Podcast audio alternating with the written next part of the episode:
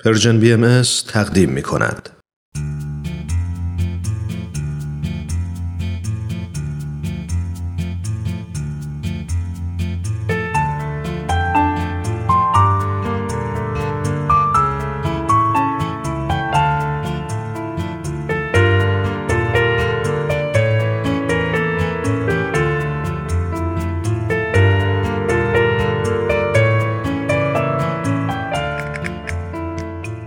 سیاوش تو تقلب کردی؟ نه به خدا بیا این کارتون خودت ببین. آخرین باری که با مامانم بازی کردم و یادم نمیاد. شایدم هیچ وقت بازی نکردیم. به قول خودش انقدر اسباب بازی داشتم که اگه با هر کدومشون دو دقیقه بازی کنم یه هفته طول می‌کشه تا به همشون سر بزنم.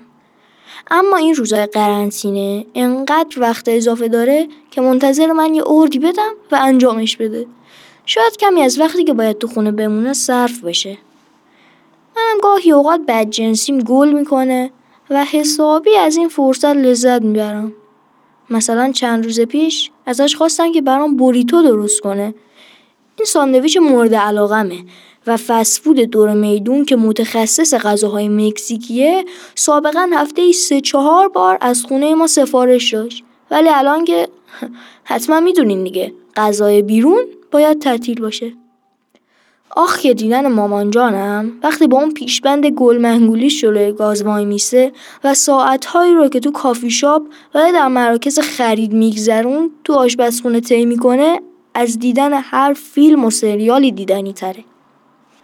چند روز اول که بسات پماد سوختگی پهن بود. این دلبر خانوم حتی قیمه ساده هم بلد نبود درست کنه. اما بعد پنج هفته و به یاری اپلیکیشن های آشپزی و تشویقای من الان در حد یه نوعروس آشپزی می‌کنه.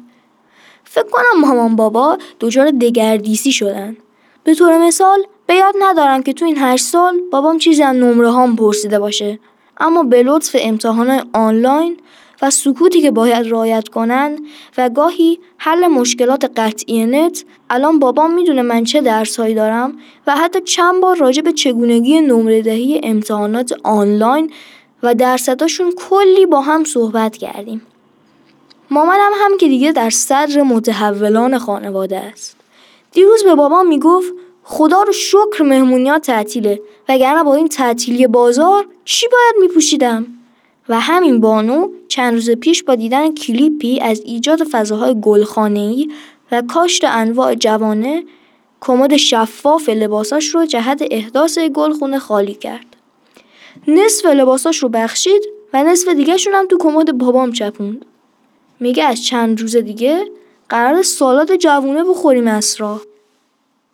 دیگه کم کم دارم از شدت تغییرات شاخ در میارم فقط امیدوارم این روند موقتی نباشه و بعد و آزادسازی روابط اجتماعی هم همچنان شاهدشون باشیم. چند روز پیش این شعر رو از این شاعر گمنام خوندم. انگار واسه شرایط الان ما گفته بود.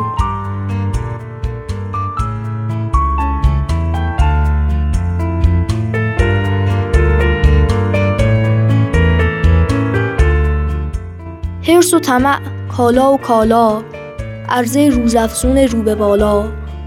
کار و کارخانه شتاب و شتاب. لحظه های بیسکون و پر ارعاب.